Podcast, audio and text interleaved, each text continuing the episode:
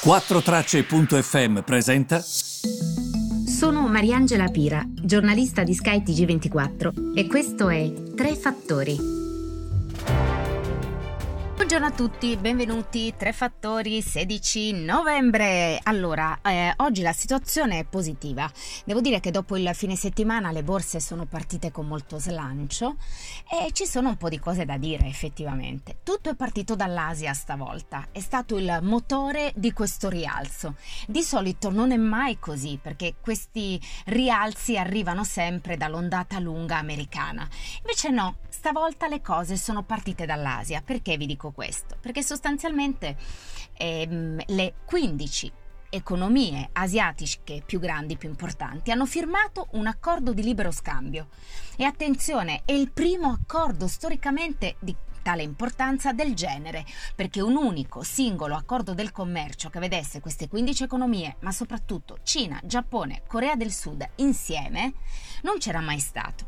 Allora, spiegano gli analisti che um, per avere, diciamo, i primi benefici economici dal punto di vista, per esempio, dello scambio mero, quindi um, assenza di dazi, ci vorrà del tempo medio-lungo termine, ma dal punto di vista diplomatico questo è un segnale molto importante, perché ci dice che la Cina non è ferma, si vuole affermare come potenza assertiva nell'area, questo accordo esclude gli Stati Uniti, mentre invece il primo accordo che c'era, forse lo ricorderete, quello eh, che comunque prevedeva una sorta di scambio ehm, nel Pacifico, comprendendo anche gli Stati Uniti, è ovvio che pare accantonato se c'è stata questa decisione, quindi evidentemente è un accordo che esclude gli Stati Uniti, che è voluto dalla Cina, che secondo me ha visto anche questa nuova via della seta, la Belt and Road Initiative, un po' addormentarsi, eh, no, non ci si fida tanto per il Covid, quindi probabilmente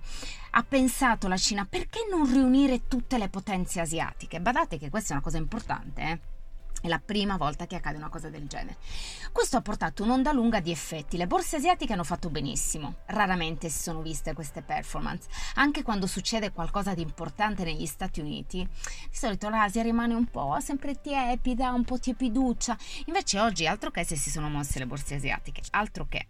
Invece per quanto concerne ehm, il, gli effetti sul resto, il petrolio per esempio eh, si è comportato molto bene. Perché si è comportato bene? Perché il petrolio ha visto, secondo me, in questo accordo una possibilità magari di maggiore crescita economica, di un rinverdire questa situazione in quest'anno funesto, quindi ha detto, ma non è che con questi accordi nasceranno nuove cose, nuove realtà?